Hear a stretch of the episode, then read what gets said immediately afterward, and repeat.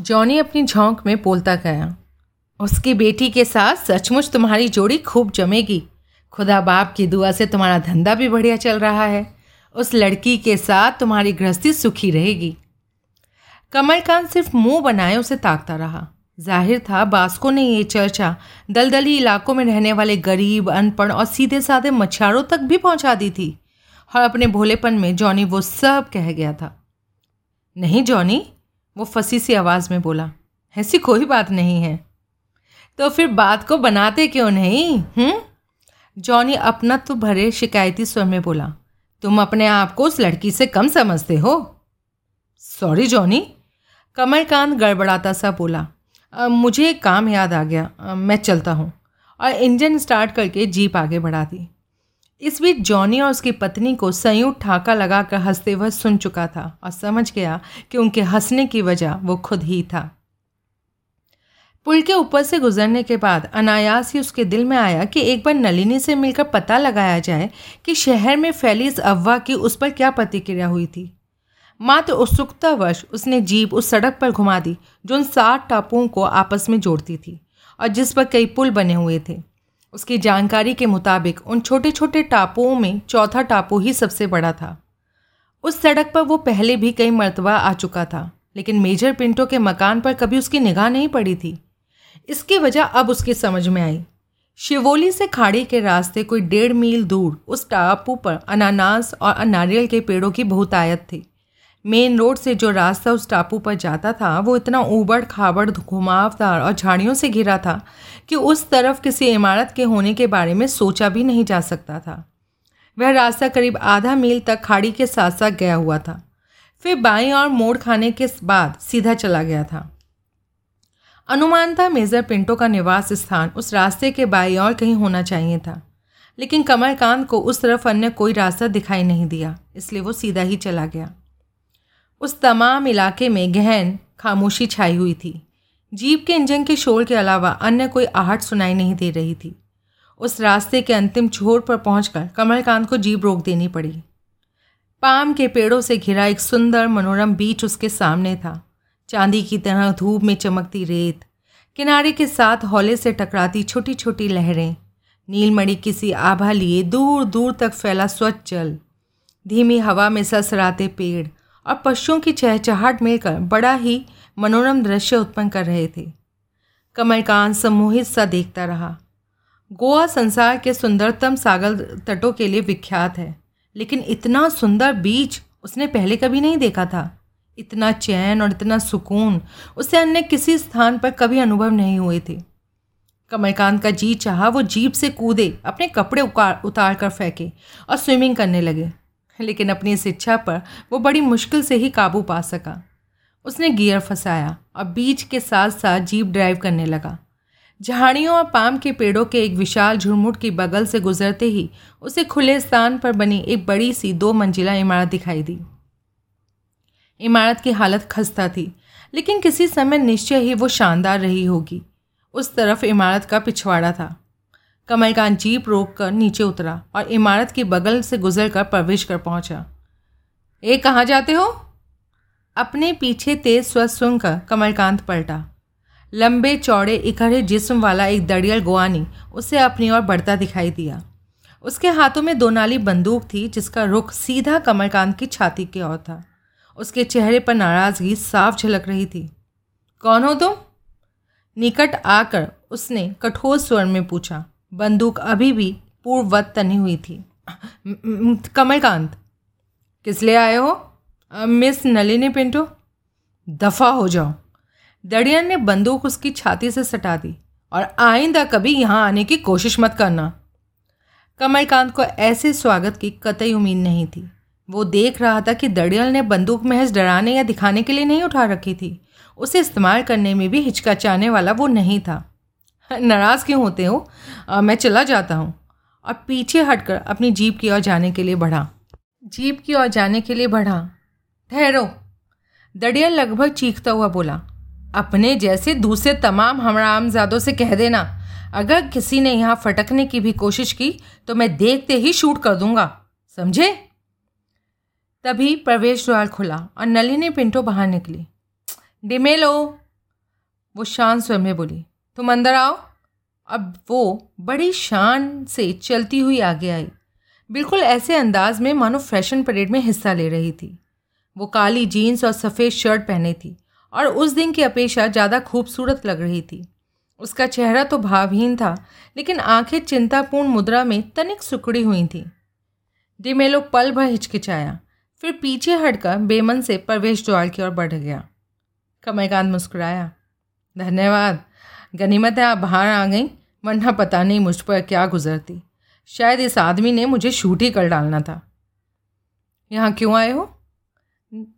आपसे मिलने? क्यों? आ, कुछ बातें करनी है? क्यों? कमलकांत ने मन ही मन कुछ निश्चित किया और उसके चेहरे पर निगाहें जमा दी। देखो वो बोला अगर तुम इसी तरह हर बात पर क्यों क्यों करती रहो करती रहीं तो हम किसी भी नतीजे पर नहीं पहुँच सकेंगे। नलिनी के चेहरे पर कसाव सा पैदा हो गया। हमें किसी नतीजे पर पहुँचने की ज़रूरत भी क्या है? वो कड़वाहट भरे लहजे से बोली, उस दिन तुमने एक शरीफ आदमी का अभिनय किया था, लेकिन उसके बाद से तुम शहर में प्रचलित कहानियाँ सुनते रहे हो और अब बाकी सभी घटिया और ऊँचे आदमियों की तरह यहाँ आ भी पहुँचे। तुम मुझे गलत समझ रही हो। मैं तुम्हें या किसी दूसरे को सही समझना भी नहीं चाहती। तुम जा सकते हो। कमलकांत एक कदम आगे बढ़ा। मैं यहाँ तुमसे बात करने आया हूँ, नलिनी। बात करके ही जाऊँगा। और नलिनी की बाह पकड़कर उसे बीच की ओर ले चला। इस अप्रत्याशित हरकत से तनिक बौखला सी गई नलिनी ने आरंभ में अपनी बाँह छुड़ाने की कोशिश की। लेकिन कमलकांत की पकड़ और ज़्यादा मज़बूत हो गई तो उसे कोशिश करनी छोड़ देनी पड़ी। कमलकांत ने उसे बीच पर ले जाकर ही छोड़ा। बैठो। वो रेत में बैठता हुआ बोला। लेकिन नलिनी खड़ी हाफती रही। वो आंगन्य नेत्रों से उसे घूर रही थी। शरीफ लड़कियों के साथ इस तरह का व्यवहार किया जाता है? हम्म? कमलकांत ने पैकेट निकाल कर बड़े इतमान से एक सिगरेट सुलगाई। लड़कियों को समझने की तमीज मुझमें तुमसे कहीं ज़्यादा है। वो लापरवाही से बोला।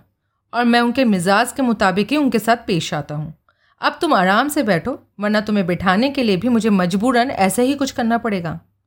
Be a good girl and sit down Nalini पर वह हिचकिचाई और फिर उसके सामने तंकर बैठ गई। कमलकांत मुस्कुराया। थैंक्स आज ये नीली फेट मेरे वर्कशॉप पर आई थी। हो हो तो तुमने उसे यहाँ भेजा था? नहीं, मैंने तो उसे कह दिया था कि तुम्हारा नाम भी कभी नहीं सुना। उसे बास्को ने तुम्हारा पता बताया था। कमलकांत सिगरेट का कश लेकर धुआँ छोड़ता हुआ बोला, हो सकता है तुम मुझे बेवकूफ़ समझो, लेकिन किसी की मजबूरी से फ़ायदा उठाने के मैं सख्त खिलाफ हूँ। अगर तुम किसी मुसीबत में हो तो मैं तुम्हारी मदद करना चाहता हूँ। और मेहरबानी करके अब यह मत पूछना क्यों? मैं किसी मुसीबत में नहीं हूँ। कमलकांत ने उसके चेहरे पर निगाहें जमा दी। तुम झूठ बोल रही हो। बम्बई में तुम ज़रूर किसी बड़ी मुसीबत में फंस गई थी। अगर ऐसा ना होता तो तुमने हरगिज़ भी इस शहर में वापस नहीं लौटना था, जहाँ तुम्हें जिल्लत और रसवाई के अलावा कुछ नहीं मिल सकता। तुम जो चाहे समझ सकते हो, लेकिन मैं किसी मुसीबत में नहीं हूँ। तुम्हारी मुसीबत का ताल्लुक उस आदमी से है जो नीली फेट में आया था। कमलकांत ने उसकी बात पर ध्यान दिए बगैर कहना जारी रखा, तुम उसे छोड़कर भाग आई हो, और वो तुम्हारा पति है। एक पल के लिए नलिनी के चेहरे का रंग उड़ गया। लेकिन फिर वो सामान्य नज़र आने लगी। तुम्हें किसने बताया? कमलकांत ने पहली सिगरेट के अवशेष से दूसरा सिगरेट सुलगाया। उस आदमी ने। और तुम ये बात कितने लोगों को बता चुके हो? तुम्हारे अलावा किसी को नहीं, क्योंकि मैंने किसी को तुम्हारे पति का ज़िक्र करते नहीं सुना। इसलिए सोचा कोई नहीं जानता कि तुम शादीशुदा हो।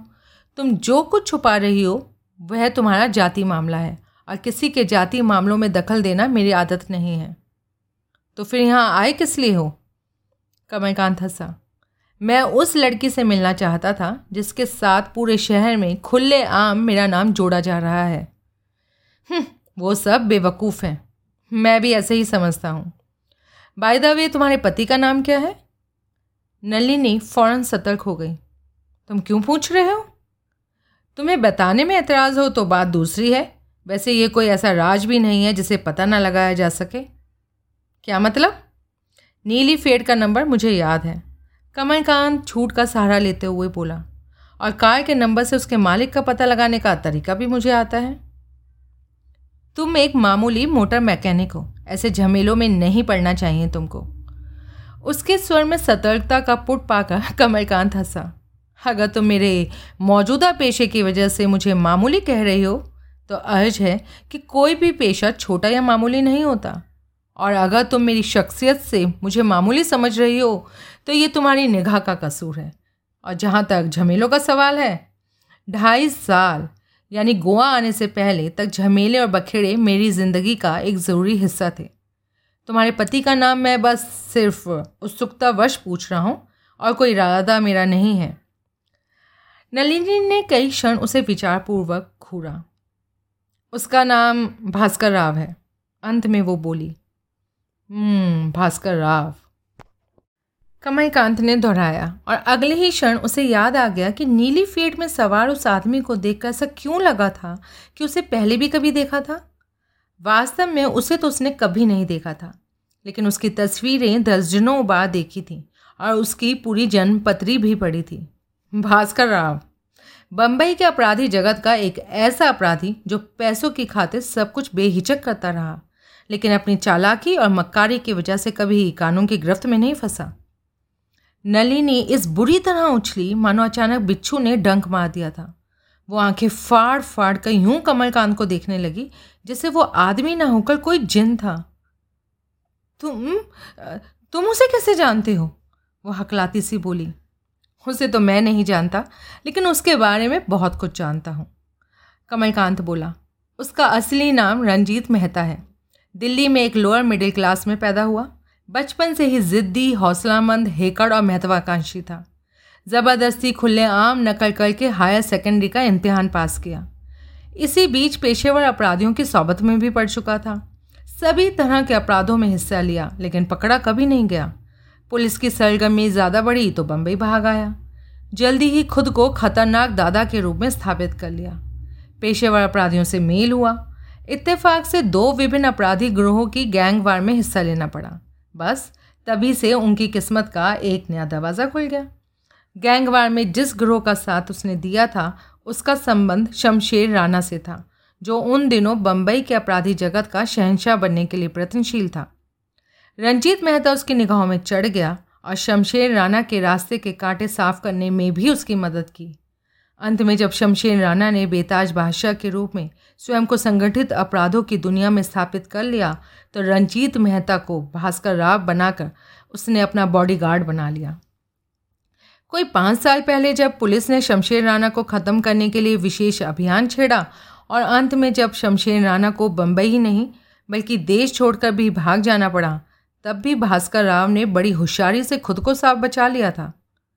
फिर शायद उस शातिर अपराधी ने बिजनेसमैन का लबादा उड़ लिया था। उसने तनिक रुक कर नलिनी को ऐसे नाप तौल वाली निगाहों से देखा, मानो उसे भास्कर राव की तस्वीर में फिट करने की कोशिश कर रहा था। वो सही फिट होती प्रतीत हुई, क्योंकि भास्कर राव अपने खुदा शमशेर राणा की ही तरह इंतहाई खूबसूरत लड़कियों का रसिया था, और इसी दौरान शायद उसने तुम्हें अपनी पत्नी बनाया था। क्यों? मिसेज भास्कर राव? नलिनी को मानो सांप सूंघ गया था। उसका चेहरा पीला पड़ गया था। वो निश्चल बैठी अब पलक उसे ताक रही थी। देर तक खामोशी छाई रही।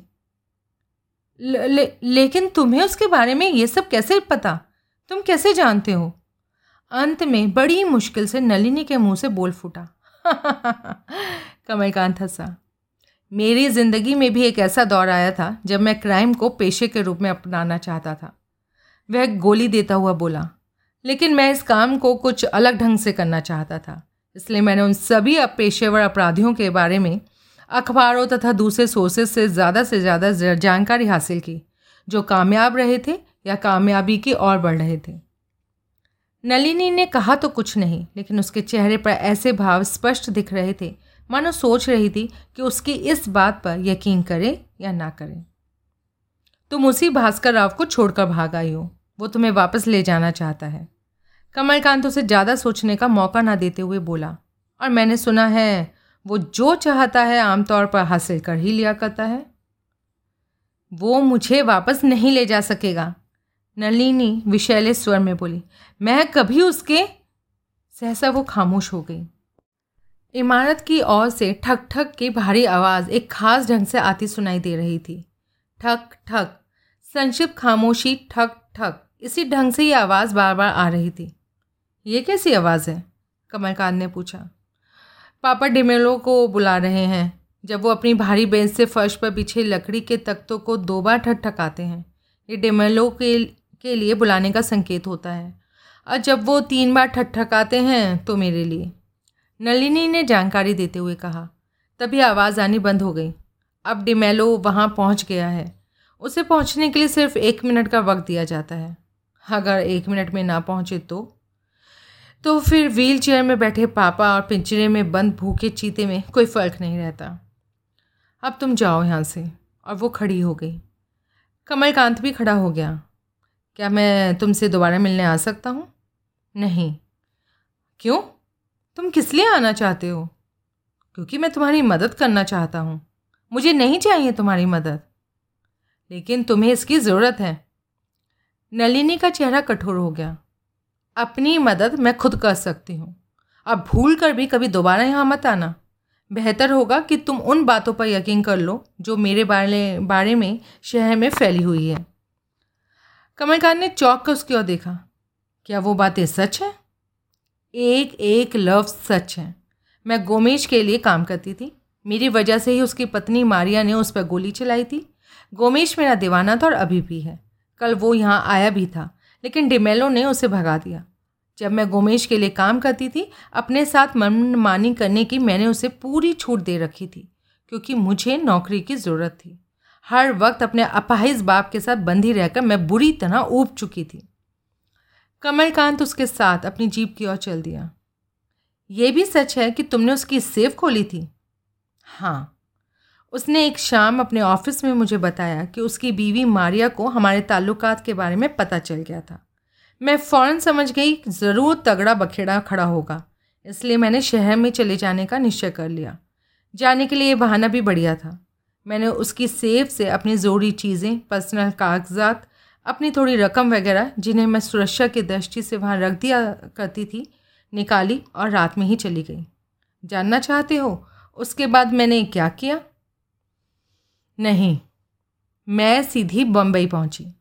नलिनी ने कहना जारी रखा, क्योंकि मैं शुरू से ही फ़िल्मों में हीरोइन बनने की ख्वाहिशमंद रही थी। और मुझे उम्मीद थी कि बम्बई की फ़िल्म लाइन मेरे स्वागत में पलके बिछा देगी। पहुँचते ही मुझे ढेर सारी फ़िल्मों के ऑफ़र मिलेंगी।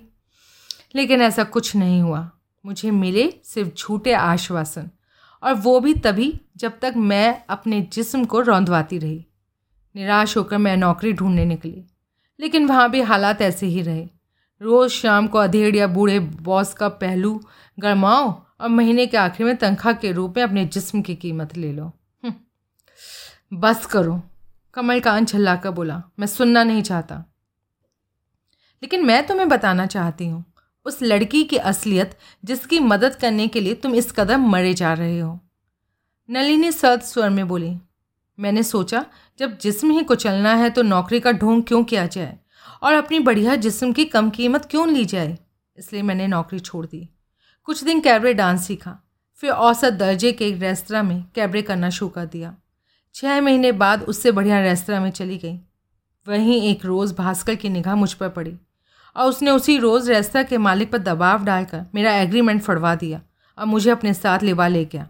अपने एक आधुनिक जुआ घर में जो क्लब की आड़ में चलाया जाता था। वहाँ मुझे सच धज कर रोज़ शाम को जाना होता था। मेरी ड्यूटी ऐसे किसी आदमी के साथ चिपक कर, चिपक जान होती थी, जिसकी जेब में ठसा ठस नोट भरे हों। और मुझे अपनी बातचीत, मोहक अदाओं और जिस्म की नुमाइश से उसे तब तक वहाँ रोके रखना पड़ता था, जब तक कि उसकी जेबें खाली ना हो जाए। मैं बड़ी सफ़ाई से हर रोज़ दो तीन आदमियों को ज़रूर उल्लू बना दिया करती थी। भास्कर मुझसे बहुत ज़्यादा प्रभावित हुआ, इसलिए उसने मुझे तरक्की दे दी। यानी जुआ घर से निकाल कर अपने फ्लैट में ले गया ऐसे ही या विवाह के नाम के बंधन में बाँध कर कमलकांत ने बेहद तर्क स्वर में पूछा, बड़ी धूमधाम से शादी की थी, क्योंकि मैं तब तक भास्कर की खसलत को भी खूब पहचान गई थी और इतनी समझदार भी हो गई थी कि एक ही आदमी की पूरी तौर पर गुलामी अख्तियार करने के एवज़ में अपने जिस्म की भरपूर कीमत वसूल करते हुए भविष्य की सुरक्षा की पक्की गारंटी हासिल कर लूँ। मैं बाकायदा दुल्हन बनी थी। इस अंतिम वाक्य को सुनते ही कमलकांत के समूचे जिस्म में गुस्से की भयानक लहर दौड़ गई। उसके जी में आया कि नलिनी के चेहरे पर ताबड़तोड़ झन्नाटेदार थप्पड़ जमाता चला जाए। फिर इससे पहले कि वो पूरी तरह बेकाबू होकर सचमुच ऐसा कर गुजरे, वो अपनी जीप में सवार हो गया और स्टेयरिंग व्हील को अपने बड़े बड़े हाथों में दबोच लिया। गलतियाँ सभी करते हैं। वो जलती हुई आँखों से उसे घूरता हुआ बोला, मैंने भी ढेरों गलतियाँ की हैं। जो कुछ तुमने बताया, इससे कई गुना ज़्यादा, बहुत बुरी। लेकिन अगर गलतियाँ करके भी उनसे सीख हासिल की जाए तो वो गलतियाँ वरदान बन जाती है। अभी देर नहीं हुई है। तुम नए सिरे से ज़िंदगी शुरू कर सकती हो। मैं तुम्हारी पूरी मदद करूँगा। क्या तुम्हारे भेजे में बात नहीं आती? मुझे तुम्हारी मदद की कतई ज़रूरत नहीं है। नलिनी कोड़े की फटकार जैसे स्वर में बोली, और क्या तुम्हें नगाड़े बजाकर सुनाना होगा? मुझे तुम्हारी मदद नहीं चाहिए। अपनी औकात पहचानो। कालिक और तेल से सने रहने वाले तुम एक मामूली मोटर मैकेनिक हो। अपनी मनहूस सूरत लेकर दफ़ा हो जाओ। आइंदा यहाँ फटकने की भी कोशिश मत करना। आई से गो अवे। पहले से ही क्रोधित कमलकांत का रोम रोम गुस्से से सुलग उठा। उसे अपनी कनपटियों में खून बसता सा सुनाई दिया। लेकिन उससे भी ऊपर सुनाई दी ठक ठक की भारी आवाज़। ठक ठक ठक ठक ठक ठक। ऐसा लगता था, मानो उसी खास ढंग से विशिष्ट अंतराल के बाद इस बार जो ज़ोर से फर्श को कुटा जा रहा था। इसे सुनने के बाद भी नलिनी वहीं खड़ी थी। मानो उसे अपने अपाहिज बाप की रत्ती भर भी परवाह नहीं थी। मेजर तुम्हें बुला रहा है, जाओ। बुलाने दो। नलिनी नागिन की भांति फुफकारती हुई बोली पिछले पंद्रह सालों से वो यही करता आ रहा है। उसने तमाम फर्श खोखला कर दिया है। मैं उस दिन का इंतज़ार कर रही हूँ जब इस मनहूस इमारत की बुनियाद तक खोखली हो जाए और ये उस शैतान को अचानक कमलकांत के अंगारों की तरह दहकती आँखें देखकर वो चुप हो गई और पलट कर इमारत की तरफ़ चल दी। गुस्से से सुलग रहे कमलकांत ने इंजन स्टार्ट करके तेज़ी से जीप मोड़ी और पागलों की भांति वापस दौड़ने लगा। शहर में पहुंचकर भी वो नहीं रुका। शहर से बाहर आकर उसने पणजी की दिशा में जीप घुमाई और अंधा दूध दौड़ाने लगा। अब तक दिन छुप चुका था और शाम का धुंधल का तेज़ी से रात को अंधेरे में बदलता जा रहा था। लेकिन कमलकांत इस ओर से कतई बेपरवाह था। सामने से आती एक अन्य कार के हेडलाइट्स की तेज़ रोशनी विंडशील्ड पर पड़ी, तब उसका ध्यान इस तरफ़ गया और उसने जीप की हेडलाइट ऑन कर दी। कमलकांत की मनोदिशा विषिप्त जैसी थी। वह यूँ जीप को दौड़ाया जा रहा था मनो नलिनी से दूर चला जाना चाहता था। नलिनी का कहा गया एक एक शब्द उसके दिमाग में हथौड़े की तरह बज रहा था। बाजारू औरतों जैसी बेशर्मी के साथ अपनी जो तस्वीर नलिनी ने पेश की थी, उससे कमलकांत के पूरे जिस्म में नफरत का भयानक भूचाल सा ला दिया था। करीब पंद्रह मील दूर आने के बाद अचानक उसे जीप रोक देनी पड़ी। आगे चुंगी बैरियर था। मछलियों तथा दूसरे माल से लदे ट्रकों ने करीब करीब पूरी सड़क रोकी हुई थी और जल्दी से रास्ता साफ़ होने की कोई उम्मीद नज़र नहीं आती थी। जीप की ड्राइविंग सीट पर मशीनी अंदाज में बैठे इंतज़ार करते कमलकांत को तब पहली बार वास्तविकता का आभास हुआ। वो कहाँ जा रहा था? क्यों जा रहा था? सारे सिलसिले पर गौर करने के दौरान उसके मन में उठा क्रोध मिश्रित घृणा का तूफ़ान धीरे धीरे शांत होने लगा था। लेकिन एक अजीब सी बेचैनी भरी निराशा उस पर हावी होती गई। उसने ये जानने के लिए कि वो कहाँ था, दाएँ बाएँ निगाह दौड़ाई।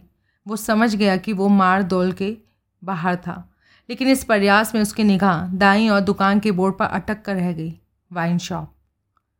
उसने पीछे निगाह डाली। अभी अन्य कोई वाहन उसके पीछे आकर नहीं रुका था। उसने जीप घुमाकर दाई और सड़क से नीचे उतारी और वाइन शॉप के सामने रोक रोक दी। यंत्र चालीस था कमलकांत जीप से उतरकर दुकान की ओर बढ़ा। पिछले करीब तीन सालों से उसने विस्की को छुआ तक नहीं था, सिर्फ़ बियर ही पीता रहा था। लेकिन अपनी वर्तमान मना स्थिति में उसे विस्की की बहुत ज़्यादा आवश्यकता महसूस हो रही थी। वो विस्की के तगड़े सुरूर में कुछ देर के लिए खुद को भूल जाना चाहता था। दुकान पर पहुंचकर वो चंद क्षण खड़ा, विभिन्न बोतलों को ताकता रहा, फिर उसने डिप्लोमेट की बोतल की ओर संकेत कर दिया। गुआनी दुकानदार ने बोतल उठाकर काउंटर पर रख दी। कमलकांत ने सौ रुपये का एक नोट निकालकर लापरवाही से काउंटर पर डाल दिया और बोतल उठा ली। दुकानदार के पास उसे बकाया लौटाने के लिए चेंज नहीं थी। बोतल हाथ में आने के बाद कमलकांत को एक एक पल भारी महसूस हो रहा था। वो फ़ौरन वहाँ से चले जाने को व्याकुल हो रहा था। उसने कह दिया कि दोबारा जब भी यहाँ से गुजरेगा तो बाकी रकम ले लेगा और दुकान से बाहर आ गया। जीप में सवार होकर वो वापस लौट पड़ा। रास्ते में एक जगह रुक कर उसने बोतल खोली और मुँह लगाकर तगड़ा घूट भरा। फिर बड़ी मासूमियत के साथ उसने पुनः ढक्कन बंद कर दिया। बेचैनी और निराशा में जकड़े कमलकांत के अपने मन में इतनी कड़वाहट घुल हुई हुई थी कि वो ना तो उसे नीट विस्की की कड़वाहट महसूस हुई और ना ही उसकी जलन। वो पुनः जीप ड्राइव करने लगा। जब वो अपनी वर्कशॉप के सामने पहुँचा, नौ बज चुके थे। उसने जीप सड़क के नीचे उतार कर रोकी और बोतल खोल ली। वो अपनी कड़वाहट, बेचैनी और निराशा को विस्की में घोलने की कोशिश करने लगा। आधी बोतल ख़त्म होते होते ही उसे तगड़ा सुरूर महसूस होने लगा था, लेकिन उसकी कड़वाहट ज्यों की त्यों बनी हुई थी। अब उसे खुद पर भी गुस्सा आ रहा था कि विस्की क्यों पी? विस्की ने हमेशा उसे दगा दिया था, उसे हमेशा बखेड़ों में फंसाया था। ऐसे भारी बखेड़ों में भी जो जेल की कोठरी और शमशान में ही जाकर ख़त्म होते हैं। उसने बोतल दूर एक झाड़ी की ओर उछाल दी। नशे की हालत में जीप दौड़ाता हुआ वापस शहर में पहुँचा। हमेशा की तरह जीप उसी पेड़ के नीचे पार की जो उस जनरल स्टोर के सामने था, जिसके ऊपर उसका दो कमरों का फ्लैट था। जीप से उतर कर आगे बढ़ते वक्त वो बुरी तरह लड़खड़ाया और गिरने से बचने के लिए उसे एक पेड़ का सहारा लेना पड़ा। तब नशे की झोंक में उसे पिछला वाक्य याद आया, जब उसने करीब तीन साल पहले विस्की पी थी और फिर तौबा कर ली थी। यूँ प्रतीत हुआ मानो सुदेश नारंग सामने खड़ा उसकी हालत पर कह कहे लगा रहा था। वही सुदेश नारंग, जो मर चुका था, जिसे उसने मार डाला था। कमलकांत बुरी तरह चीख उठा। उसने ज़ोर से पेड़ में घूसा मारा। उंगलियों के जोड़ों से खून बह निकला और वो दर्द से बिलबिला गया। लेकिन दर्द के इस एहसास में उसे इतनी ज़्यादा राहत महसूस हुई कि उसने दूसरे हाथ का घूसा भी ज़ोर से पेड़ के तने पर जमा दिया।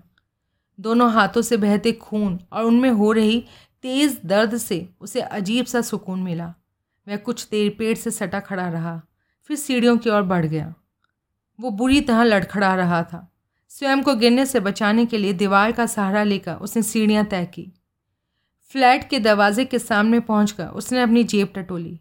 चाबी निकाल कर दरवाजे के की होल में फंसाने की कोशिश में उसका हाथ ज़ोर से दरवाजे के पल्ले पर पड़ा और वो पीछे की तरफ़ खुलता चला गया।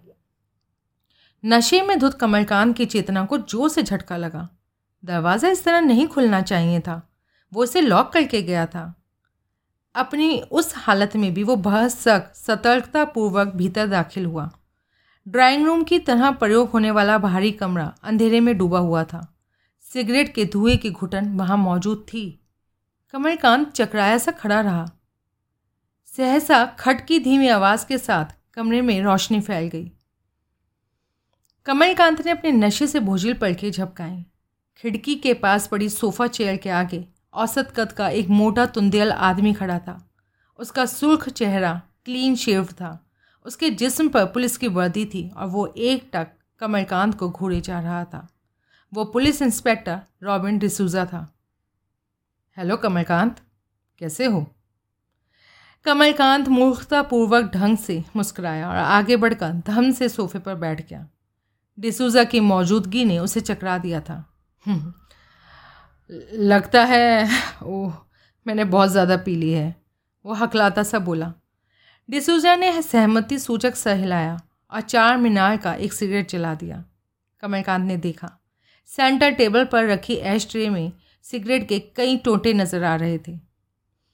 मुझे विस्की नहीं पीनी चाहिए थी एक्चुअली ये मुझे पचती नहीं है। हाँ और तुम्हारे हाथों से खून भी बह रहा है। कमलकांत इस बारे में बिल्कुल भूल गया था। उसने पलके झपकाते हुए अपने हाथों पर निगाह डाली। हाँ मैं मैंने सुना है आज बास्को के साथ तुम्हारी हाथापाई हो गई थी। हाथापाई नहीं हुई फिर? आ, मैंने उसके थोबड़े पर एक घूसा जमा दिया था। डिसूजा उसके सामने आ खड़ा हुआ। और वो घूसा, बड़ा वजनी था। उठो, मेरे साथ चलो। कमलकांत ने अशंकित भाव से उसकी ओर देखा। कहाँ? उसने फंसी सी आवाज़ में पूछा। Police station. किस लिए? बास को मर चुका है। उसकी हत्या की गई थी। पुलिस स्टेशन में कमलकांत निढाल सा एक कुर्सी पर बैठा था। उसका सारा नशा हिरन हो चुका था। उसके चेहरे पर गहन असमंजसतापूर्ण भाव थे। वो सोचने की कोशिश कर रहा था कि बास्को की हत्या के सिलसिले में डिसूज़ा उसे यहाँ क्यों लाया था। रास्ते में बार बार पूछने पर भी डिसूज़ा ने उसे कुछ नहीं बताया था। बड़ी सी मेज के पीछे कुर्सी में फंसा बैठा इंस्पेक्टर डिसूज़ा खोजपूर्ण निगाहों से उसे घूर रहा था। मैं तुम्हें एक शरीफ शहरी समझता रहा हूँ, कमलकांत। जब से तुम यहाँ आए हो तुमने कभी शिकायत का मौका नहीं दिया। मुझे जानकर हैरानी हो रही है कि तुम एक घटिया किस्म के पियक्कड़ और बेहद गुस्सैल आदमी हो। कमलकांत असलियत जानने के लिए व्याकुल था। तुम मुझे यहाँ क्यों लाए हो, इंस्पेक्टर? उसने सीधा सवाल किया। क्या तुम्हें शक है कि बास्को की हत्या मैंने की है? डिसूजा ने सिगरेट सुलगाकर गहरा कश लिया। आज दिन में जोसेफ की बार में तुमने बास्को को घूसा मारा था? हाँ और जब मैं बाहर से निकला तो वो बेहद वो सिर्फ़ बेहोश हुआ था। खुद जोसेफ ने उसकी हालत देखने के बाद मुझे यही बताया था, बास्को पर हाथ उठाने की नौबत क्यों आई? ज़ाहिर है, इस क्यों का जवाब तुम खुद भी जानते हो। डिसूजा की आँखें सुकुड़ गईं। जानता हूँ, वो तेज़ स्वर में बोला। जोसेफ की बार में जाने के बाद से अपने फ्लैट पर पहुँचने तक तुम कहाँ रहे? कमलकांत ने अपने सूझते जा रहे और दर्द करते हाथों पर निगाह डाली। मैं पहले मेजर पिंटो के घर गया था। क्यों? क्या उसके घर जाना जुर्म है? मेरे सवाल का जवाब दो। वहाँ क्यों गए थे? नलिनी पिंटो से मिलने। हो, खैर, आगे बोलो। मैं करीब एक घंटा वहाँ ठहरा, फिर मारदो चला गया। लगभग साढ़े सात बजे वहाँ पहुँचा, विस्की की बोतल खरीदी और तुम कोई ख़ास किस्म की विस्की पीते हो? क्या मतलब? विस्की का तकरीबन हर एक ब्रांड यहाँ भी मिलता है। फिर तुम इतनी दूर मारदोल क्यों गए थे? मैं जीप में घूमने के विचार से गया था। बोतल खरीदने का इरादा मेरा बाद में बना। बोतल खरीद कर वापस लौट पड़ा। रास्ते में एक जगह रुक कर थोड़ी विस्की पी। करीब नौ बजे अपने वर्कशॉप के सामने पहुँचा। थोड़ी और विस्की पी और फिर घर पहुँच गया। घर किस वक्त पहुँचा, ये तो तुम्हें पता ही है। उस वक्त दस बजे थे। डिसूजा अपनी कुर्सी में पहलू बदलता हुआ बोला, बास्को की लाश साढ़े आठ बजे बरामद की गई थी। लाश का मुआयना करने के बाद पता चला कि उसकी मौत उस वक्त से ज़्यादा से ज़्यादा एक घंटा पहले हुई थी, लगभग साढ़े सात बजे, यानी जिस वक्त तुम मारदौड़ पहुँचे थे। हाँ उस वक्त मैं वहीं था, कमलकांत बोला। लाश कहाँ से बरामद की गई थी? तुम्हारी वर्कशॉप के पीछे बने घाट के पास से। लाश को सबसे पहले किसने देखा था? जॉनी मछुआरे ने। क्योंकि लाश मेरी वर्कशॉप के पीछे से बरामद हुई थी, इसलिए तुम मुझे यहाँ लाए हो। एक वजह और भी है। बास्को को पीट पीट कर मारा गया था। उसके चेहरे का बिल्कुल भुड़ता बना दिया गया था। जब तुम घर पहुँचे, तुम्हारे हाथ जख्मी और खून से सने थे। और तुम सीधे इस नतीजे पर पहुँच गए कि मेरे हाथों में लगा खून बास्को का था। और मेरे हाथों के जख्मी होने की वजह उसे पीट पीट कर मार डालनी थी। हाँ जबकि बकौल तुम्हारे बास्को की हत्या करीब साढ़े सात बजे हुई थी और मैं दस बजे घर पहुँचा था। इसका मतलब मैं ढाई घंटे तक खून से सने हाथ लिए घूमता रहा। वाह, जवाब नहीं है तुम्हारा। डिसूजा के माथे पर बल पड़ गए। मुझे मेरा धंधा सिखाने की कोशिश मत करो। बेकार की कोशिशें करना मेरी आदत नहीं है। उस वक्त मेरे हाथ खून से इसलिए सने थे क्योंकि उनसे खून तब भी बह रहा था और खून इसलिए बह रहा था क्योंकि कुछ ही देर पहले मुझे चोट आई थी। कैसे? नशे की झोंक में एक पेड़ के तने पर घुसे मारने की बेवकूफ़ी कर बैठा था। डिसूजा ने उसे घूरा। पेड़ में घुसे मारे थे? हाँ तुम्हें यकीन नहीं आया? डिसूजा ने जवाब नहीं दिया। लगता है तुमने नशे की झोंक में कभी कोई खुराफात नहीं की, इंस्पेक्टर।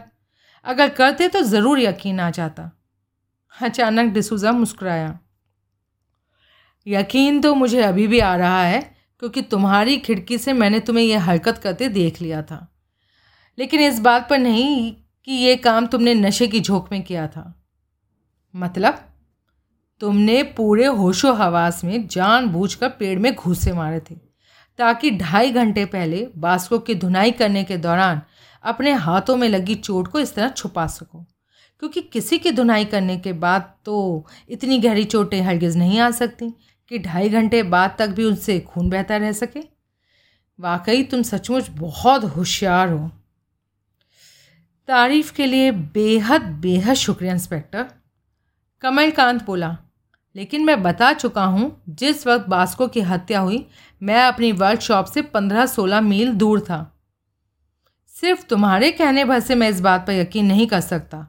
ख़ास तौर से जबकि मैं जानता हूँ, ये सारा बवाल एक घटिया किस्म की बाजारू लड़की की वजह से खड़ा हुआ है। और वैसी किसी लड़की से रिश्ता रखने वाले आदमी की बात पर कम से कम मैं तो यकीन नहीं कर सकता। तो क्या मैं ये समझूं कि तुम मुझे बास्को का हत्यारा ठहराने की कोशिश कर रहे हो? तुम जो चाहे समझ सकते हो। डिसूजा अपने मेज़ की दराज से एक गत्ता, जिस पर क्लिप से कई फुल स्केप सफ़ेद कागज़ दबे थे, निकालता हुआ बोला, लेकिन मैं क्या कर रहा हूँ, मुझे अच्छी तरह मालूम है। फिर अपनी वर्दी की जेब से बॉल पेन निकाल कर पूछा, तुम्हारा नाम? कमलकांत कपूर। डिसूजा ने लिखना शुरू कर दिया, उम्र? तीस साल। पेशा? Automobile workshop. पता? कमल ने बता दिया शिवोली में कितने अरसे से रहते हो? करीब ढाई साल से। इन सब चीज़ों की जानकारी मुझे भी है, इसलिए तुम चाह कर भी झूठ नहीं बोल सकते थे। अब जो कुछ मैं पूछने वाला हूँ, उन बातों की फ़िलहाल मुझे जानकारी भले ही ना हो, लेकिन मैं आसानी से पता लगा सकता हूँ। इसलिए बेहतर होगा तुम झूठ बोलने की कतई कोशिश ना करो। भूमिका बांधने की ज़रूरत नहीं, इंस्पेक्टर। इतनी समझ मुझमें भी है। यहाँ आने से पहले तुम कहाँ रहते थे? बम्बई। वहाँ क्या काम करते थे? मैं क्या ये बताना ज़रूरी है? जवाब दो। बम्बई में क्या काम करते थे? कमलकांत सर झुकाकर अपने हाथों को घूरने लगा। उसके चेहरे पर कटुतापूर्ण भाव थे। मैं पुलिस विभाग में था। वो फंसी सी आवाज़ में बोला, डिसूजा चौंका? तुम पुलिस विभाग में थे? उसने हैरानी से दोहराया। हाँ मैं बम्बई पुलिस में सब इंस्पेक्टर था। डिसूजा कई पल खामोश बैठा उसे घूर रहा था। तो फिर नौकरी छोड़कर यहाँ क्यों आ गए? बम्बई की आबो हवा मुझे माफिक नहीं। कहता कहता कमलकांत रुका। चंद क्षण खामोश रहा। फिर रूखे स्वर में बोला ढाई साल पहले मुझ पर हत्या के आरोप में मुकदमा चला था। लेकिन कानून की नज़रों में मैं मुजरिम नहीं समझा गया और मुझे बरी कर दिया गया। डिसूजा ने बेचैनी से पहलू बदला। इसका मतलब है तुमने सब इंस्पेक्टर की हैसियत से अपना फजा, अपना फ़र्ज़ अदा करते हुए किसी को शूट कर दिया था। वो बोला, मैं भी एक बार मुजरिम को शूट कर चुका हूँ, जो भागने की कोशिश कर रहा था। कमलकांत का चेहरा तनावपूर्ण था। वो कानून की निगाहों में ना मुजरिम था, ना ही भागने की कोशिश कर रहा था और ना ही उसे मैंने शूट किया था। वो सख्त स्वर में बोला, मैं उस वक्त नशे में धुत था और मैंने उसे अपने इन्हीं खाली हाथों से मार डाला था और अपने सूझे हुए बड़े बड़े हाथ ऊपर उठा दिए। डिसूजा ने गहरी सांस ली। अदालत ने तुम्हें बरी किस आधार पर किया? Self defence. डिसूजा कुछ देर खामोश बैठा सोचता रहा। हो सकता है इस दफ़ा भी वैसा ही हुआ हो। अंत में वो बोला, कमलकांत ने भौं चढ़ाकर उसे घूरा। मतलब तुम सात बजे के बाद ये देखने के लिए अपनी वर्कशॉप पहुँचे कि जॉन ने उसे ठीक तरह से बंद कर दिया था या नहीं। इसी बीच बास्को वहाँ पहुँच गया। दिन में तुम्हारे हाथों मार खाने की वजह से वो तुम पर गुस्सा था। उसने तुम्हारे साथ हाथापाई शुरू कर दी। और तुमने उसे इतनी मार लगाई कि इन्हीं खाली हाथों से मार मार कर उसके चेहरे का भुड़ता बना दिया और आखिर में उसे जान से ही मार डाला। मैंने बॉस्को की हत्या नहीं की कमलकांत ठोस स्वर में बोला। हम्म, इनकार करने से कोई फ़ायदा नहीं होगा। अपने जुर्म का इकबाल कर लो कमलकांत। मैंने बास्को की हत्या नहीं की। तुम पुलिस डिपार्टमेंट में रह चुके हो। पुलिस की थर्ड डिग्री से बखूबी वाकिफ़ होंगे। मुझे सख्ती करने पर मजबूर मत करो। अपने जुर्म का इकबाल कर लो या फिर अपने बचाव में ऐसी ठोस सफ़ाई पेश करो, जिससे साबित हो कि साढ़े सात बजे तुम अपनी वर्कशॉप से इतनी दूर थे कि उसकी हत्या नहीं कर सकते थे। कमलकांत अब तक पूर्णतया नॉर्मल हो चुका था।